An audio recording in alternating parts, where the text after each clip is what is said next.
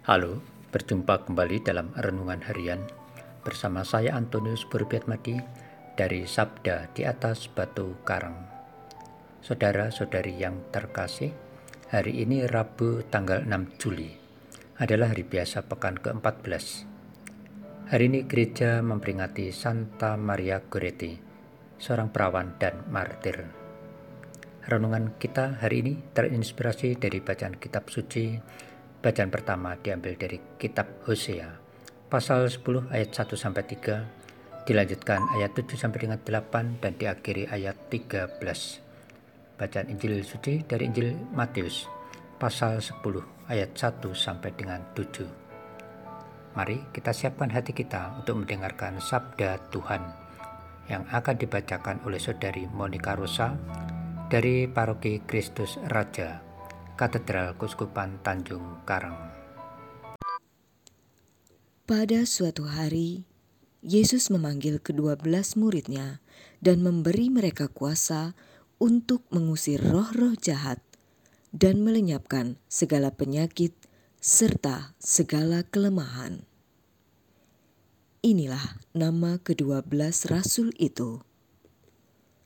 Pertama, Simon yang disebut Petrus, dan Andreas, saudaranya, Yakobus anak Zebedeus, dan Yohanes, saudaranya, Filipus dan Bartolomeus, Thomas dan Mateus, pemungut cukai, Yakobus anak Alfeus, dan Tadeus, Simon orang Zelot, dan Yudas Iskariot yang mengkhianati Yesus. Kedua belas murid itu diutus oleh Yesus, dan ia berpesan kepada mereka, "Janganlah kalian menyimpang ke jalan bangsa lain atau masuk ke dalam kota Samaria, melainkan pergilah kepada domba-domba yang hilang dari umat Israel. Pergilah." Dan wartakanlah, kerajaan surga sudah dekat. Demikianlah sabda Tuhan. Terpujilah Kristus. Saudara-saudari yang terkasih, dengan kemajuan teknologi informasi saat ini, semakin banyak orang yang memiliki keterampilan mewartakan peristiwa-peristiwa yang ada di sekitarnya. Pewartaan peristiwa itu bisa dalam portal media resmi maupun status di medsosnya.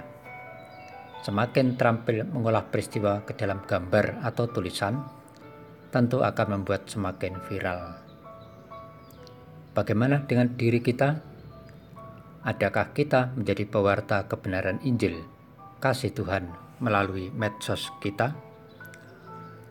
Saudara-saudari yang terkasih, dalam bacaan Injil pada hari ini dikisahkan Yesus yang menetapkan 12 murid utamanya. Mereka memiliki latar belakang yang saling berbeda. Dan inilah yang menjadi keunikan Yesus memilih para rasulnya tersebut. Mereka dipilih Yesus untuk dipersiapkan menjadi kader penerus misi dan karya keselamatan Allah bagi umat manusia. Yesus sudah memiliki rencana strategis bahwa agar karya pelayanannya akan terus hidup, maju dan semakin menjangkau ke seluruh pelosok dunia, maka Yesus mempersiapkan kader-kader yang mampu menopang dan menjamin bahwa karya tersebut untuk bisa berkelanjutan sepanjang masa. Saudara-saudari yang terkasih, sebagai orang yang telah menerima sakramen baptis, kita pun terpilih untuk menjadi pewarta kabar gembira. Mari kita wujudkan perutusan tersebut dengan sukacita. Kita wartakan kebenaran Injil dan kebaikan Tuhan lewat sikap hidup beriman kita secara nyata. Semoga dengan bantuan Roh Kudus, kita dimampukan untuk setia menjadi pewarta sabda Allah. Ya Yesus, Semoga aku mampu mewartakan kabar sukacitamu kepada sesama kami dengan setia. Amin.